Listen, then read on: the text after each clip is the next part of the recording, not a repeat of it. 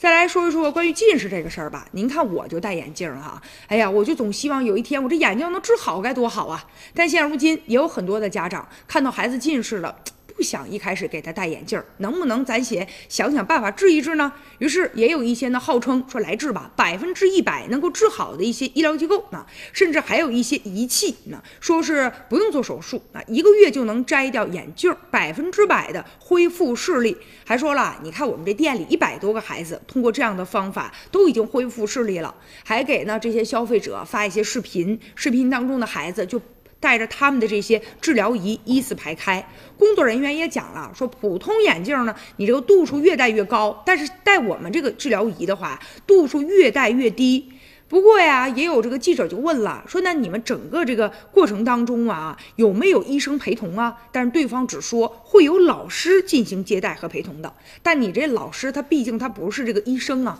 后来也有相关的工作人员就解释啊，说其实啊，就这样的一些治疗的方法啊，也不见得靠谱，咱们千万要这个小心啊。